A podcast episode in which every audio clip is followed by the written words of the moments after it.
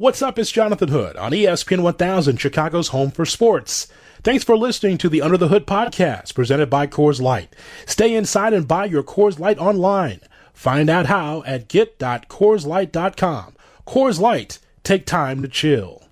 Where do things stand between the owners and the players? And is there any optimism that in this coming week we could get some solutions here?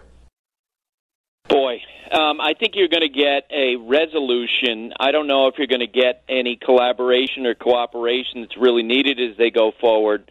Uh, but you know, Major League Baseball with that uh, offer that it uh, forwarded the Player Association yesterday, which again was leaked to the media before it actually reached the players.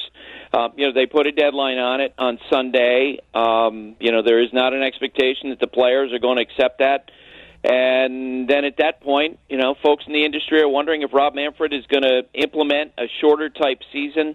I guess it would be something in the range of, you know, 65, 70 games, maybe, uh, you know, full prorated salary. But here's the thing if Rob rams a throat, if Major League Baseball rams a, a system down the throats of the players, you might as well cue the circus music because I can't even imagine the difficulty of getting the players a to agree to a you know a health and safety protocol. But on top of that, all the passive aggressive responses and the Ferris Buellering and you know players opting out, and it, it it would turn into an absolute disaster, I believe, based on my conversations with people on the players' side.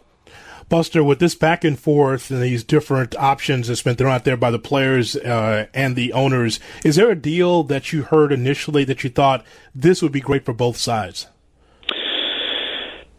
Um, look, I, I think that there, you know, I, I can sit here from my perspective and look at uh, a middle ground and wonder you know, why couldn't they agree on something with 82 games while uh, having the players parlay some of their uh, salary concerns for this year into building some sort of mechanism into the future? You know, trade some salary of this year for propping up free agency in the fall, for dealing with service time manipulation, for dealing with tanking. I wrote a piece in early May saying that, you know, the players had the leverage of the moment. Why not build a bridge into the future? But we've got absolutely no indication that the two sides are really ready to come off their you know respective stances. And and it's interesting you know you guys saw the Andrew McCutchen video that was put out yesterday where Andrew was comparing what the owners uh, uh, promised to to Juice. And the interesting thing about that is you know the players uh, clearly believe that they were promised full prorated salaries regardless of whether or not there were fans in the stands that has been at issue for more than two months. Uh, the players are saying one thing, this is what was agreed to. The owners are saying, no, this is what we actually agreed to, and we have documentation backing us up. I've talked to people on both sides who say this has been an abject failure of the lawyers who executed that deal, that it's not crystal clear what's supposed to happen. And that has been the primary bottleneck. Buster Olney's with us on ESPN Radio and the ESPN app, and then the St. Louis owner comes out, Buster, as you know, and oh. makes the comment, just to paraphrase, that you know owning a Major League Baseball team isn't as lucrative as you might think. Now, I did not do well in econ in college. I admit I was a journalism major, but I mean, Buster, come on. I mean, how can the owners actually cry poor? We we know that this is a billion billion dollar industry here we're talking about. Yeah, in the last hour, news broke that they got a new billion dollar deal with TBS. Um, yeah, Bill DeWitt, uh, according to public records, paid 150 million for the Cardinals, and it probably that franchise is worth something in range of a million and a, a billion and a half to two billion dollars. George Steinbrenner, out of his pocket, paid seven hundred thousand dollars as his share for the Yankees. It's now probably that franchise worth three to four billion dollars. I think the owners are doing okay. Look, a few weeks ago we were critical of Blake Snell for for what he said, and as we've heard from owners in recent weeks, Tom Ricketts of the Cubs, Ken Kendrick of the Diamondbacks, uh, Bill DeWitt. I just keep shaking my head like nobody seems to get it on either side. You're not going to convince anybody and everything. And in the current context, 40 million people out of jobs, so many lives lost, everything that's happened since George Floyd was killed. Uh, I, I cannot believe they keep talking, but they do.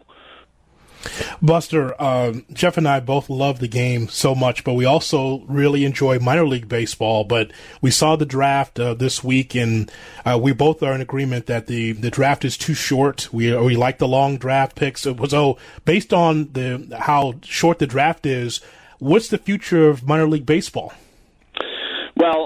Look, last fall we got the first word that uh, Major League Baseball, uh, and this was a, a, an effort led by you know the ousted general manager of the Astros, Jeff Luhnow, was looking to reduce the number of minor league affiliates from 162 to 120. Initially, you thought minor league baseball might get some traction with politicians, but then the coronavirus hit. That went away. Uh, I, I've been surprised that they haven't officially canceled the minor league season for this year. I can tell you this that people within the game fully expect that there are going to be dramatic rollbacks on the number of minor league affiliates. And think about this. You know, I had asked around the team officials how much money do, does each team save by you know eliminating an affiliate, and what I got back was seven hundred and fifty thousand dollars to one point five million. That's the range, which is about what Gerrit Cole is going to make every time he starts. Whenever they get back to playing baseball, and yet again, penny wise, pound foolish. It, it, it's it's mind boggling.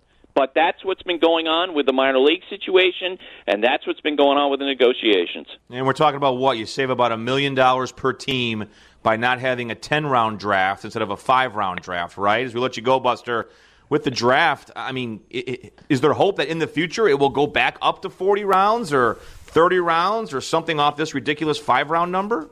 Well, of course, the CBA is set to expire in December 2021. I do think that whenever uh, you know they settle on terms, that the the draft will be reduced. Maybe not as draconian down to five rounds or ten rounds, but I think it's going to be significantly reduced as teams look for more ways to be efficient. That's the that's the big word that's been kicked around, and it's what's holding up these negotiations. Uh, you know, the house is burning, the baseball house is burning, and, and the two sides are fighting over who's supposed to grab the hose.